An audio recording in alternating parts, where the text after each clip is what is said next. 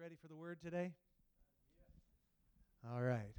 Well, we have been taking our time through the book of First Corinthians, haven't we? uh, and we've been really focusing on a particular passage in First Corinthians that is very interesting. Uh, it's thought-provoking. Uh, my guess and really my experience has been that it's caused different conversations outside of Sunday morning services. And by and large, what we're studying has been very convicting to many of us. And as we look at the section of First Corinthians, uh, we're talking about areas uh, in the Bible that are gray. And uh, John MacArthur, we mentioned this several weeks ago, uh, kind of described gray areas as those areas where in every year and in every society and in every culture and in every environment, there has to be a decision made that may only be for that time and for that place. And we have a responsibility as as as believers to discern, saying, okay, in the season of life I'm in or in the situation that I'm in, how am I going to exercise my liberty? And for the Corinthian church, we know that the issue for them was eating meat sacrificed to idols and fellowshipping and doing parties at the idol temples. And the leaders said in the church, they said, hey, if the Old Testament doesn't talk about it, or if the Bible doesn't address it specifically, they said, hey, we're free. We can do what we want. And Paul's challenge has been, it is not always appropriate to take your liberty, to exercise your freedom. In fact, he says, hey, when they, this whole idea of knowledge that, yeah, yeah, you may understand, you may know something to be true, you don't always have to exercise that truth because of love, and love needs to be a part of that. And technically, uh, if you're right, doesn't mean that you should do whatever you want to do. And there's two questions that we've kind of talked about. How will what we do affect others, and will it become a stumbling block to the weak? And then number two, how will it affect me? How will what I'm doing affect my conscience? And if our conscience I've pricked, we need to listen to that. That's the Holy Spirit speaking to us. And in chapter nine, we saw Paul, he kind of he said, hey, I've got the right to be paid as an apostle, but I'm denying that right.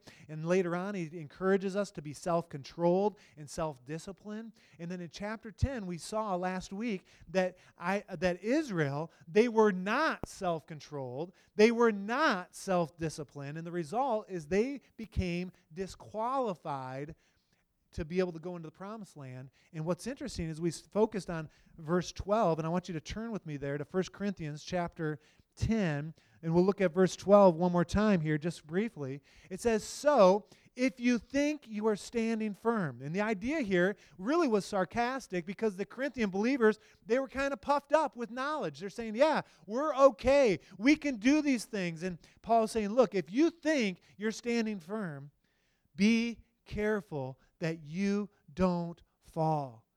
And it was a strong warning last week.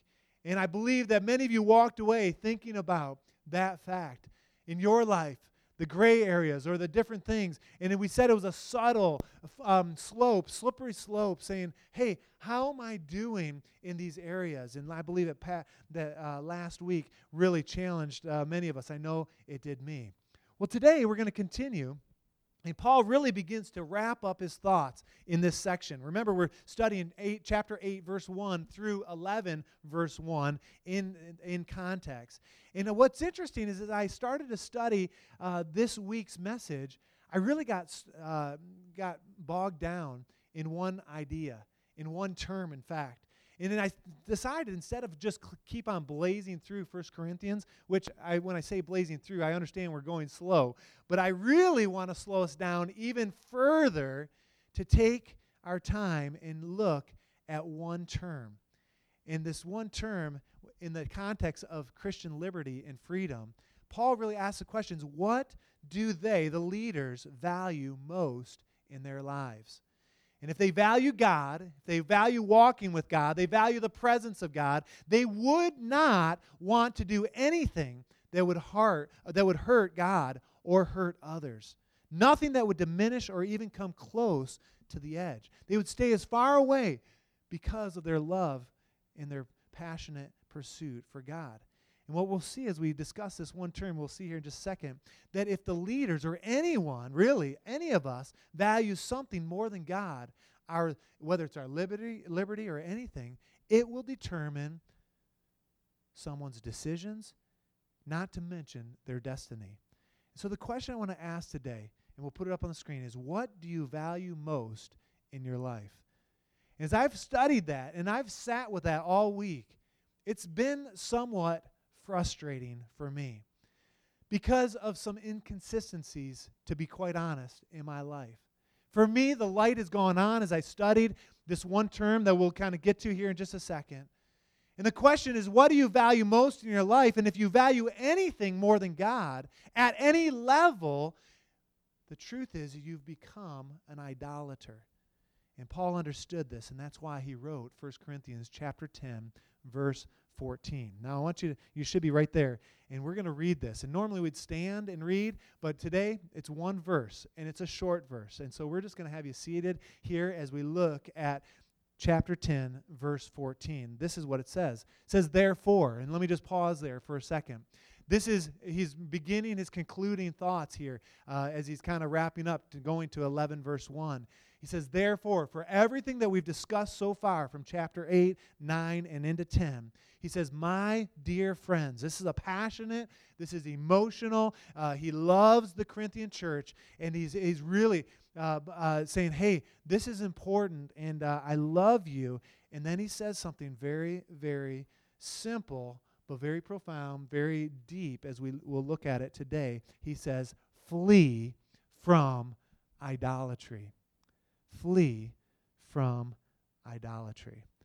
And I'm just going to pray and ask the Lord to help us to get our mind around that verse and around this one term, idolatry, this morning. Let's pray. Lord, we just welcome you here to speak to our hearts, to our minds. And Lord, whether we're visiting today uh, for the first time or we've been here forever, God, it doesn't matter. Lord, your word is alive and active, and Lord, it can speak to us. And God, I pray that you'd use my words to be able to speak to each and every person here. And God, we just give you the praise. We give you all the glory for it in Jesus' name. And everyone said, amen. Amen. Let me just pause one other second. We've got a special guest here, uh, another couple that uh, I've known for the last couple years, Mike and Kim Sabatino. Uh, just give us a quick wave. Um, they are on sabbatical for three months uh, away from their church, and uh, they or two months. I've seen two. I'm just saying three, brother. Just take that third month. You tell Pastor Joe I said it was okay. um, but Mike Sabatino and I, we spent quite a bit of time together and uh, doing different activities, and we'll actually talk about it this morning, uh, believe it or not. But um, and I didn't know you were going to be here. Uh, but we love having you guys, and uh, as you're enjoying your time away from ministry, that's cool. Well, listen, when you read that verse, flee from idolatry, it can seem really clear and really simple, and then you just keep on reading on in Scripture. But what was interesting is that when you say flee from idolatry, the history of Israel, which we talked a little bit last week about, it was a huge issue.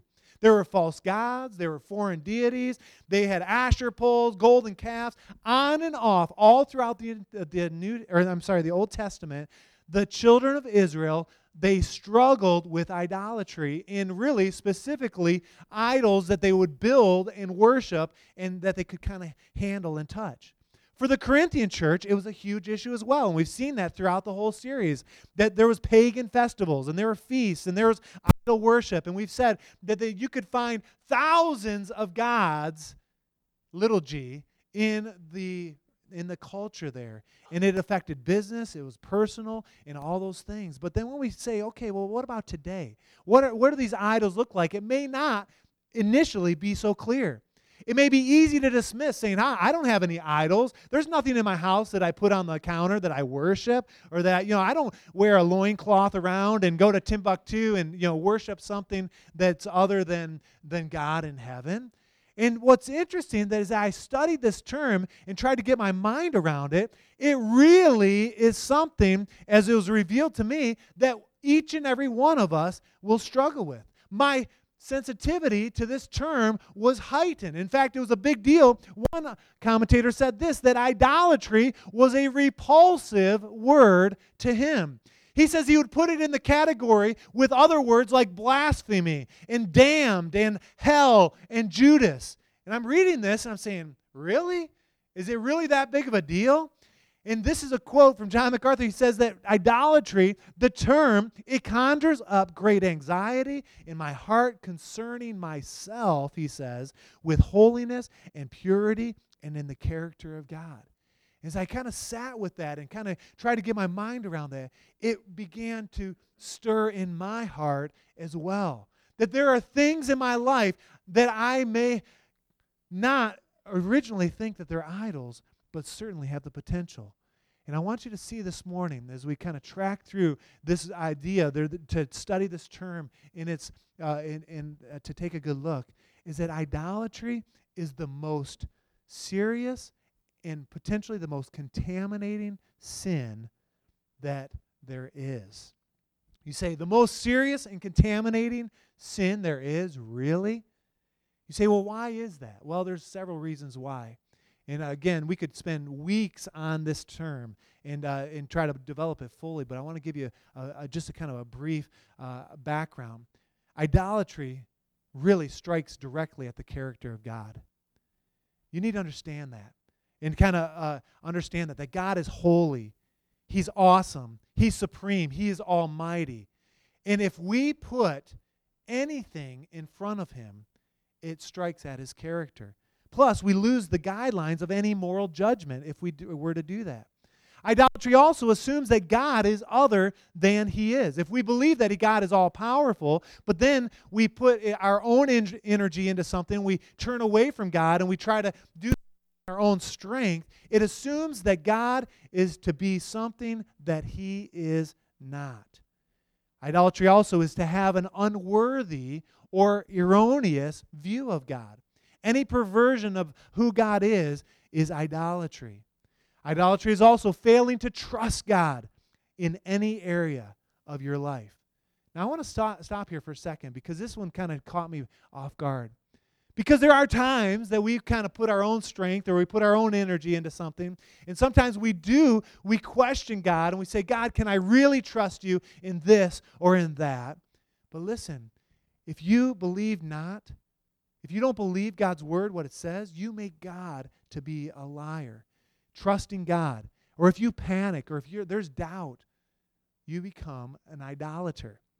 Worshipping God in the wrong way, we saw last week, is also idolatry. Exodus chapter thirty-two, they started off saying, hey, let's worship Jehovah God. Let's ju- uh, worship Yahweh. And then all of a sudden, it was a slippery slope, and all of a sudden the children of Israel were worshiping a golden calf. And we read and looked at that last week. And what I want you to see, one other thing, is that worshiping any other image other than God, the Bible talks about worshiping angels or demons or even the dead. Those are all idolatry. And idolatry that comes in many shapes and many sizes. And what's interesting is as we understand it, as I've understood it and kind of had a broader uh, awareness this week and really in this season as we're studying through First Corinthians, is that each and every one of us probably, in fact, I will just say we do have idols in our lives. Let me give you uh, an opportunity. If you, well, let me. We won't take the opportunity. But if I asked you to write down in your life, you know, what are some idols that may, that come up for you? It's probably easy to identify some. Maybe some are a little harder, and we're going to talk about some of these in a second.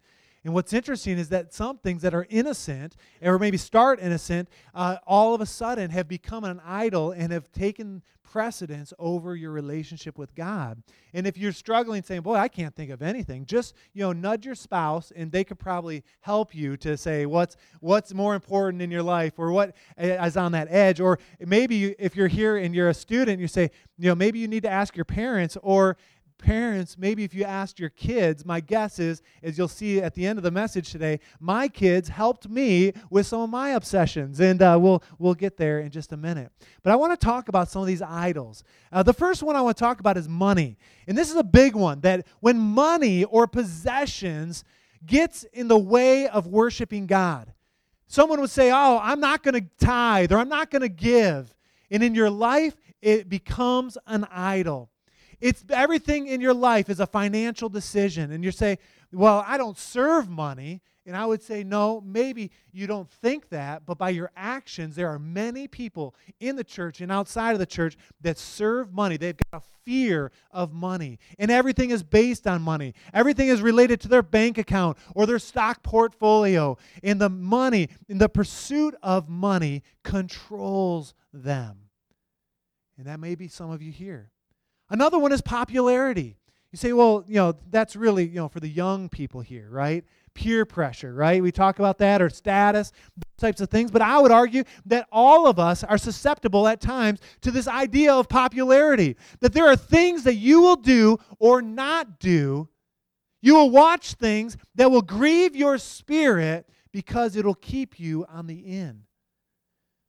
You would value being with it, being popular, being accepted socially more than your own walk with the Lord. Popularity. Another one is pleasure. You would give, you live your life for that five o'clock Friday afternoon, or games, or recreation. It consumes your thoughts, your time. It consumes your money. Everything in your life is about pleasure, pleasure, pleasure. Now I want to just pause, say there's nothing wrong with money, right? There's nothing wrong with being likable, and there's nothing wrong with pleasure. But anything that controls your life is an idol. We're going to see that this morning. Let's look at a few more. How about sex, immorality, lust, right? Um, there are those in the church, I'm sure, that are hi- that have a hidden idol of pornography or, or, or different draw to sexual things. How about fashion? Another one that's very interesting. As I, I, I can stand before you and I'll share a little later. But fashion can be an issue. Labels, the name brands, the or the right to wear a certain style can become an idol in someone's life. How about people? And certainly we can kind of think of idols, you know, think of a, the movie star, the pop culture, or maybe a sports star, those types of things. But listen, anyone that you worship is negative other than God. There may be people in your life locally, in your neighborhood or at work, that maybe you worship the ground that they walk on, and you just idolize them and you don't even realize it. Let's look at a few more. How about uh, music? Rather, you would rather have your, your music, whatever that is, than to worry about what it does to your mind. And worship or, or music can become an idol. How about entertainment, T V, movie, you fill in the blank, and uh, using your iPads or iPhones for that, uh, those types of things. There are some, if you had the choice between uh, I'll take my Bible or I'll take my cable T V or my Netflix, it would be a hard choice for some of you. And some of you are saying, well, I could probably find the Bible on Netflix, and it'd probably be okay, right? And uh, entertainment, though, can become an idol. Sleep can become an idol. Um, and then let's continue. Uh, how about education, or the pursuit of knowledge, or degrees, or titles, or work? The things that you do, what you get caught up in, what you do and how you are viewed can become an idol. And the last one on this list, just for our time, is family. You say, how could my family become an idol? Listen, if your kids or your spouse are more important to you than God, anything valued more than God is an idol in our families. And there are many families that become an idol. And some people think, well, I love God. I've been baptized. I go to church, right? I'm okay, right?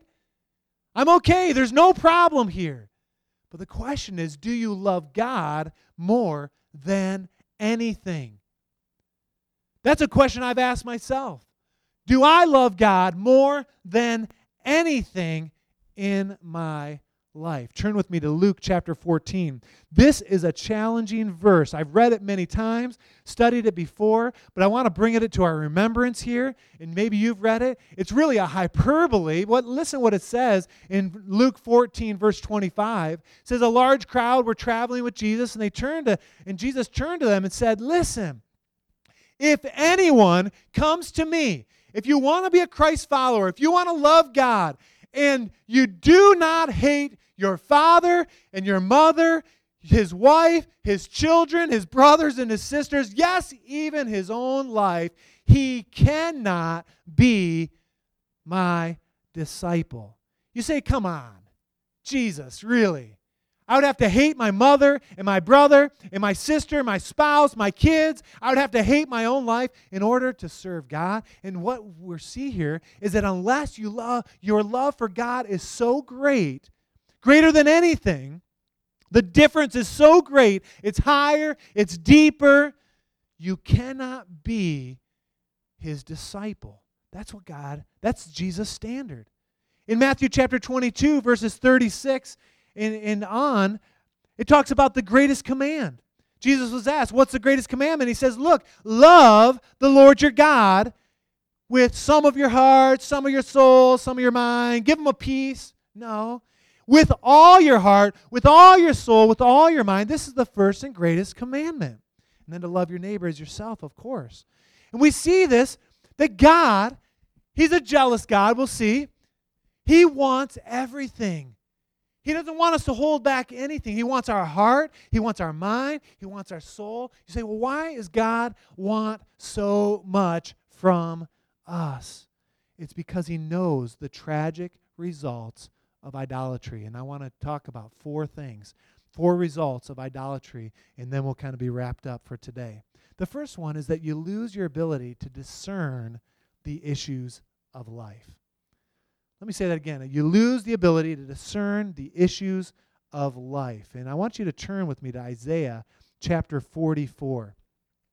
Isaiah chapter forty-four, verses twelve through twenty. It's kind of lengthy, but it's very interesting. As we read through this, you're going to see that idolatry blinds our mind, and that people with normal ability making things to worship is really nonsense, and that they know nothing, and and that uh, no one thinks that it, it's harmful. But uh, but we'll see that anything uh, that our energy or emotions are, when they become consumed, it will blind us. Let's look at what this says. It says, the blacksmith takes a tool and works with it in his coal. He shapes an idol with his hammer. He forges it with the might of his arm. So he's putting it together himself. He gets hungry and loses his strength. He drinks no water and grows faint. He he puts all this effort in, and he's getting weak in the in the stand by the standby. The carpenter measures with a line and makes an outline with a marker. He roughs it out with his chisel and marks it with a compass. He shapes it in the form of a man, and the man in all his glory, that it may dwell in a shrine. He cuts down cedars, or perhaps takes a cypress or an oak. He lets it grow among the trees of the forest, or plants or planted a pine, and the rain made it grow. It is a man's fuel. Uh, it is a man's fuel for burning. Some of it takes and warms himself. He kindles a fire and bakes bread. But he also fashions a god, little g, and worships it. He makes an idol and bows down to it. Half of the wood he burns in the fire. Over it he prepares his meal. He roasts his meat, and he eats his fill. He also warms himself and says, ah, he warms himself and says, I'm warm. I see the fire. From the rest of it, he makes a god, his idol. He bows down to it and worships. He prays to it, and he says, save me, you are my God. What we see here is a man that takes something very natural, and he uses part of it to burn up, to make himself warm, to bake bread on. And then he takes the other part of the wood to make an idol. And what's interesting is all that energy, all that emotion is consumed. And all the while, he doesn't even realize what he's doing, that he's taking natural things and trying to put a supernatural spin on it. And you can't do that with God. And Isaiah is saying, hey, beware. Normal people with normal abilities, it's nonsense. They know nothing. You begin in your life, when you have idols, to be blinded to the truth about your life. You become consumed, and all of a sudden, where you used to be able to reason and to make good decisions, now you're struggling.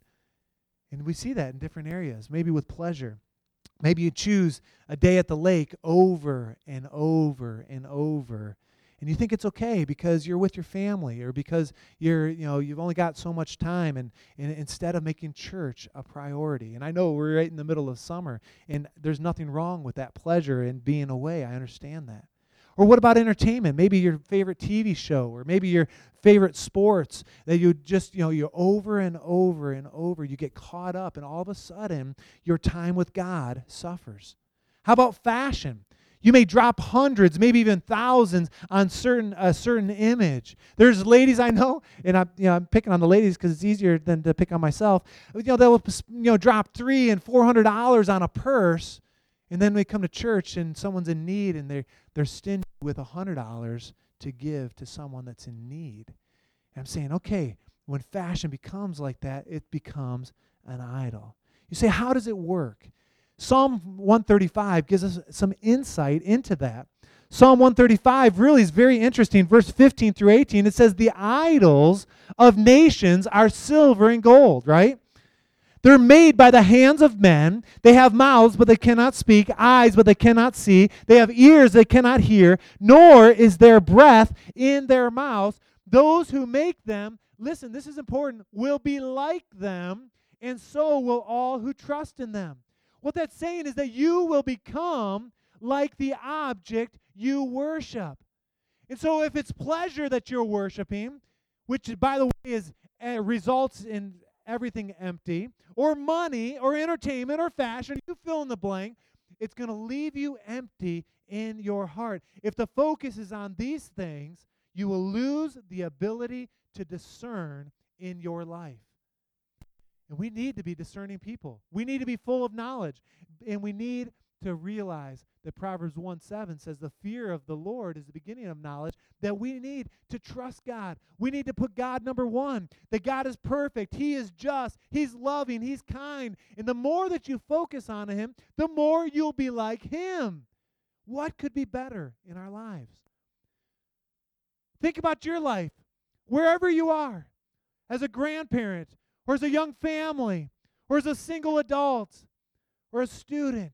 What could be better in your life than for you to become more like God? At work, in the workplace, in the marketplace, or at home, in your marriage, what could be better than for you to become more like God? Or raising your kids, Lord knows that's difficult. What would be better than for a husband and a wife to become more and more like God? See, idols, they will blind us to the issues of life. The second thing is interesting, that if you let idols take control, you will actually stop serving God. Turn with me to Matthew chapter six, verse twenty-four. This is the tragic result of idolatry. Matthew chapter six. You say, oh, I'm not sure about this. Well, look what it says. It's talking about treasures in heaven, storing up treasures in heaven. But verse twenty-four says this, that no one can serve two masters. You can't serve two different things. Either he will hate the one and love the other, or he will be devoted to the one and despise the other. And then this last phrase is very interesting. It says, you cannot serve both God and money. And I would say that you cannot serve God and money. You can't serve God and popularity, or pleasure, or sex, or fashion, people, entertainment, education, work. You can't serve God and your family. You can't serve God and anything. You're going to either love one and hate the other, or you're going to be devoted to one and despise the other. That's what Matthew six twenty-four says. And then if you continue in verse twenty-five, we see the third thing, the tragic result of idolatry, is that people will forfeit their peace. Look what it says. It says, therefore I tell you, do not worry about your life, or what you will eat or drink, or what your about your body, or what you will wear, all things that are potential idols.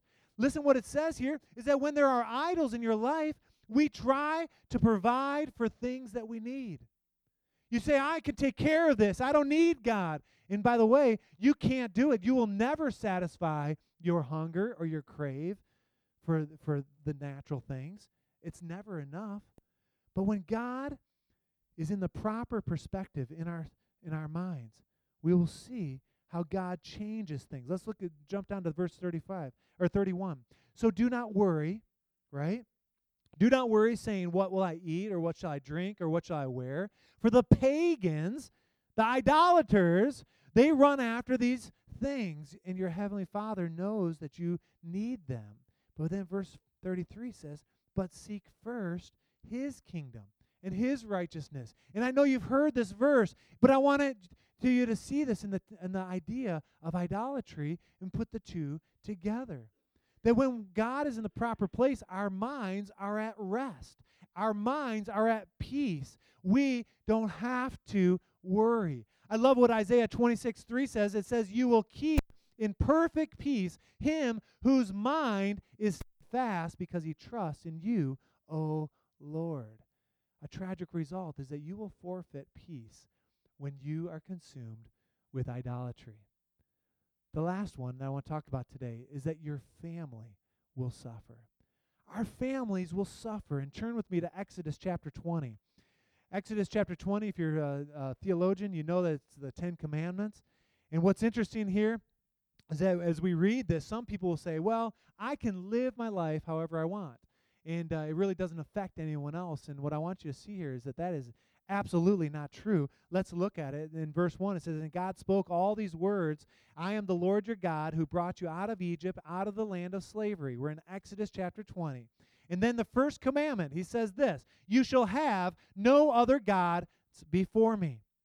Verse four, you shall not make for yourself an idol in the form of anything, in heaven above or on the earth beneath or in the waters below. You shall not bow down to them or worship them, for I, the Lord your God, am a jealous God, punishing the children for the sin of the fathers to the third and fourth generation of those who hate me, but showing love to thousands of generations of those who love me and keep my commands. And then ver- verse number seven, you shall not misuse the name of the Lord your God, for the Lord will not hold anyone guiltless who misuses his name. The first three commandments in the Ten Commandments all deal with this idea of idols. And people will say, oh, I can live like I want. But listen, it's not just your life. What you do and what you decide and where you go, it will affect those around you. And did you know, parents, how many of us are parents or grandparents? The decisions that you make will affect your children. And I would say even if you're single or you're a young person here, the decisions that you make will affect those around you. When we think about our kids, our kids, they begin to look like us, don't they? And even spiritually, in many cases, they begin to look like us. And in verse five, when we understand that when, when you sin, the potential is that you will transmit that sin to the next generation. Look at verse five. It says, it says this, you shall not bow down, for I am a jealous God, punishing the children for the sin of the fathers to the third and fourth generation. It'll be passed down because of the natural laws that are built within us, that w- those that we're raising up, those that were around, they see the example, they see the way we live, the, the way we speak, and all of a sudden they become like us. That is scary. Now, it doesn't always have to be. I believe I don't believe that generational curses are a must, but I do believe it's possible. See, whatever you give attention to, your kids will give attention to as well. And I've certainly seen that in my life. See, idols affect family. But listen, when you fear God, and on the flip side, I love what Proverbs fourteen says. Um, in fact, I want you to turn here. This is, uh, I know we're turning to a lot of verses, but this is important for you to see. Proverbs chapter fourteen, verse twenty-six. You know, we think that, you know, our Uh, when we fear God, when we do what's right according to God's word, listen what it says. It says, he who fears the Lord has a secure fortress, and for his children it will be a refuge. Put yourself in that in that verse. If you fear the Lord, you will provide a castle, a shelter for your children, for your offspring, and I, I believe for your children and for your grandchildren and your great-grandchildren. You say, well, how do you see that? Well, in verse six, it says, for a thousand generations. But with idols, don't forget, we're going to be blinded. It's going to risk our serving God. It forfeits peace, and it will affect generations to come. But you can avoid this. I can avoid this. You can avoid this. As a church, we can avoid this by making God number one. Have you ever wondered why some people seem to be more blessed than others? I know you have, because I have too. It's just kind of human. You kind of look at people and say, man, they get all the breaks, or they, boy, they're really blessed. What's the, what's the, well, there are keys to the to blessed living. Do you understand that? And they're found in God's word. And there's disciplines, and and part of it is saying no to idols in your life. Exodus chapter twenty says that God is a jealous God. He is jealous for our attention, for our affection. God wants to bless you, I believe, more than anything. He wants to show compassion and to be gracious to generations beyond. But God could say, look, I want to bless you. I want to be good to you, but the idols are in the way. And the reality is that life, when we consider it so temporary, and when we boil it all down, we got to ask ourselves, what do I really want? What do I really want for myself, or for my kids, or for my grandkids, or as a pastor? What do I want for this church and for the Lakeshore? What I want more than anything in all those circumstances is for my kids, my grandkids, for our church to know the blessings of God. Isn't that what we want? We want those around us to experience God in a positive way. And the way that happens is to know God and to keep Him first. So you say, well, why not idols? Well, it's so that God can bless you. So the question is, what is in your life worth hanging on to? What is blocking the blessings of God? Now back to First Corinthians chapter ten, where we started. It says, therefore, my dear friends, and again, this is a passionate plea, personal. He's saying, hey, my friends here, I want you to know, flee from idolatry. That word flee means to run for your life. Get rid of it. And you say, why? Because idolatry can be the most serious and most contaminating sin there is. And what's tricky about it is that it's subtle, it's sneaky, it pollutes us, it defiles us. Idols affect everything in our lives. As I was meditating on this and just studying, my, my family, you know, they're on summer break, and Uh, they didn't have anything better to do this week, I guess, than to pick out some of the old uh, pictures from when I was a kid. And they did this while I was away, while I was working here at the church.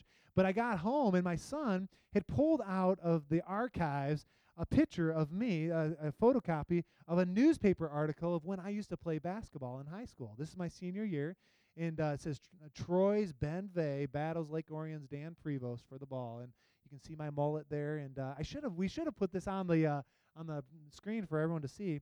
Um, but, you know, I my son, he was asking me a little bit about this and uh, and making fun of my hairdo and, you know, and all those things. But uh, and what's interesting, it reminded me of a time in my life where I had an idol of basketball. And I've shared this story before, but I want to share it briefly again.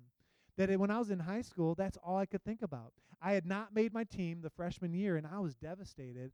The J V coach came and said, hey, I'd like you to play A A U, which was kind of a travel team, and uh, we decided to do that. And by my junior year, I was starting, and then my soft or my junior, sorry, my sophomore year, I was I made J V, and then I made I was bumped up. And long story short, my senior year of high school, that's all I thought about. That was all that was important to me.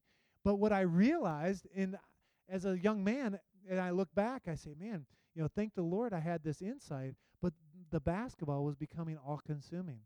It was everything I thought about. Is that, you know, it, and we were practicing on Wednesday nights, which was youth group night, and it was a priority. I was going to be at practice because that's what I cared about. Sunday nights, they added practice, and we had Sunday night church then, and so uh, I was missing Sunday night. I was missing Wednesday night, and all of a sudden, my friends that at, at church were becoming more distant, and my friends on the basketball team were becoming the friends that were influencing me. I went to a couple parties, and I realized I was slipping in my life, and basketball had become an idol that was unhealthy for me. I prayed about it, and you might know remember the story if you've been a couple years ago when I shared this. But I, I decided in my senior year, mid-season, that it was going to affect me in such a way so negative that I quit my basketball team. And I did not touch a basketball for one year, my senior year. And it was the best decision that I could have ever made. It was difficult, My parents, they really questioned it, but they stood behind me. My coach really didn't understand it, and uh, I'm not sure he ever did understand or, or get it. But for me, I needed to focus on the Lord. I knew I was called to ministry, but I was slipping away. And for me, in that season, I had to lay it down and to burn that idol. I needed to run for my life in regards to that. And what's interesting is, you know, I made the right choice then. But today, I need to search my heart again. And tomorrow, I'll need to search my heart again. And next week, and next year, and every day, really. We need to search our hearts. I asked my family, I kind of alluded to it at the beginning. Um, if you know me, I can get excited and passionate about certain things. And um, and my family, they kind of like to make fun of me, my kids. I don't know if this is healthy or not, but uh, they do. And they're like, oh, you're you're obsessed with this or that. And uh, I, I said on, on the way we were driving, I said, oh, I need some help thinking of some of the things that I've been obsessed with, uh, you know, over the years. And oh, they had a heyday with it. Jessica grabbed the pen and paper and just, you know, started listing things. And I'm and I started thinking, oh my goodness. And then I'm like, I was planning on sharing these, and I'm like, I'm not sure it's a good idea, but I'm going to do it anyway. But there was a time in my life that I was passionate and uh, obsessed with aquariums and fish, and it was all I thought about. There was a time, and I might still be in this, when it comes to watches and certain types of watches, and that's a more of a story than I'd like to share. Allen Edmonds, and uh, some of you are saying, what's Allen Edmonds? And you don't need to know, but uh, I had six pair of Allen Edmonds, Birkenstocks, yo-yos, hacks, uh, hacky sacks, spearfishing, made the list, Mike. Mountain biking, I used to race mountain bikes, and that's all I would do. Uh, camping, Patagonia. If you don't know what that is, I can share with you after service. Oakley's, exercise in general. eBay, Sandra Bullock. And let me just say, I know what some of you are thinking. What's the pastor's the issue is? I made one comment that I thought Sandra Bullock was attractive, and that my family's never let me down. And uh, so that made the list. Road biking, cars, Mustangs. And I used to always have uh, a Mustang when I was buying and selling cars. Motorcycles, coffee, my hair. My mullet, they were reminding me of. And then I was shaving my head, and that was a big deal. And now my new do. And uh, thanks to Jen, all right? And that's good. Basketball. I used to be passionate and obsessed with golf in college. In fact, to, to the point Jessica reminded me that she, for my graduation gift, she bought me a set of Ping irons that were I had to have, and they were my size and the right, right everything. And uh, and now I play like once a year, maybe. And uh, it's interesting. Uh, po- you can, is this even interesting? Probably not. Uh, just a couple more. I'll say uh, playing pool. All right, uh, uh, billiards.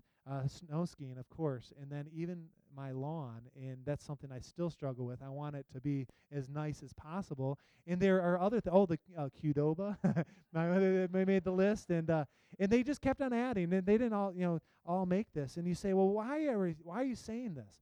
Because what I want you to know is for me, and my guess is for you as well.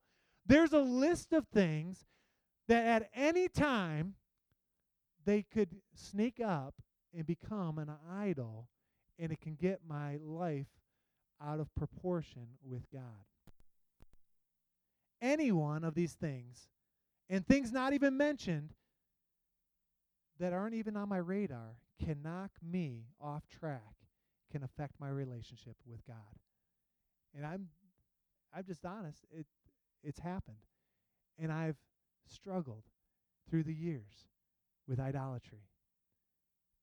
And I stand here and I say, man, I, I would never thought ten years ago I'd be standing before a group of people saying, yeah, I struggle in this area.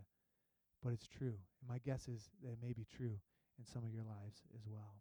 You say, man, I'm not, I'm no idol worshiper. Well, I I beg to challenge you to consider your life. Look at what you're holding on to. There was a poem, and I didn't uh, grab it, uh, but it talked about holding on to things in our lives that are more important than God and more important than even God's riches. And the poem had a little line that said that God could not pour riches into hands already full.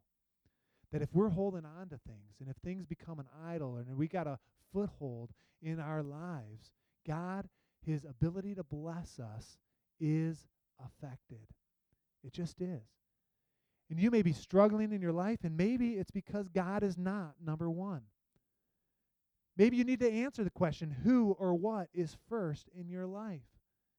And spend some time and let it sink in. And I don't want anyone here to feel like you're exempt from answering that question.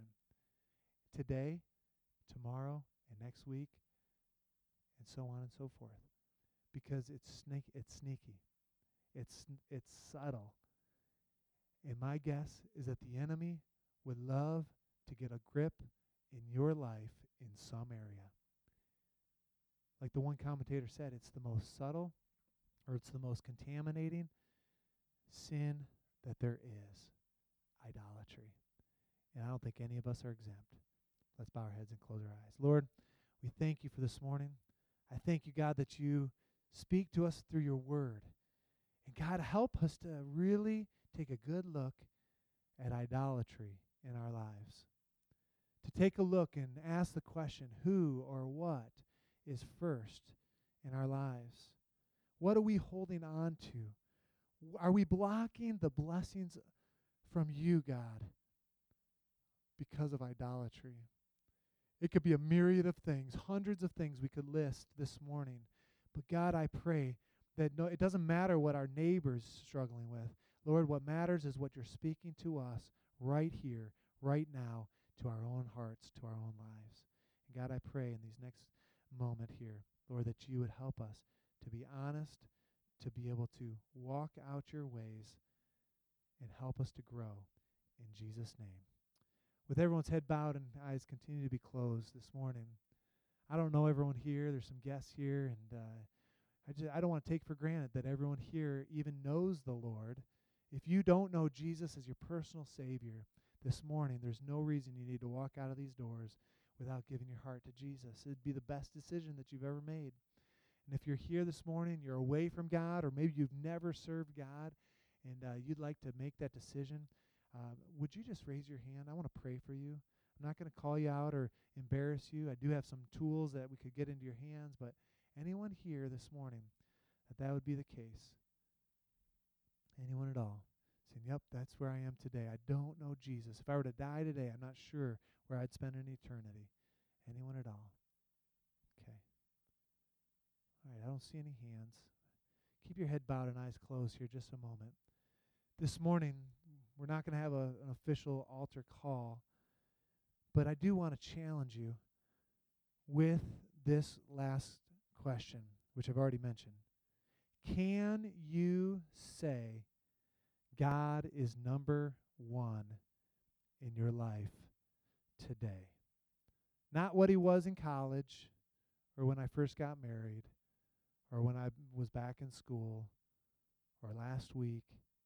Is God number one in your life today? And if he's not, can you let go of some things and give God priority? I believe that the Lord is speaking this morning to many of us here. In regards to idols, things that are more important, that have slipped in, that have taken precedence. And I believe that God wants you to identify those and then to deal with those in your life. Father, I pray that in this solemn moment, Lord, that you would speak very clearly. And I know our time has run a little long, but God, I pray that right now, right here, God, that we would be identifying areas of our lives that have taken precedence. God, we give it back. And Lord, we say we're sorry. Forgive us, God. Lord, we lay it down. And God, I pray that my example of the right choice that I made back in high school would just inspire someone to maybe lay aside something that has become an idol today. And God, help me to make the choice today. Even though I made the right choice then, God, help me today to make the right choice again and again and again.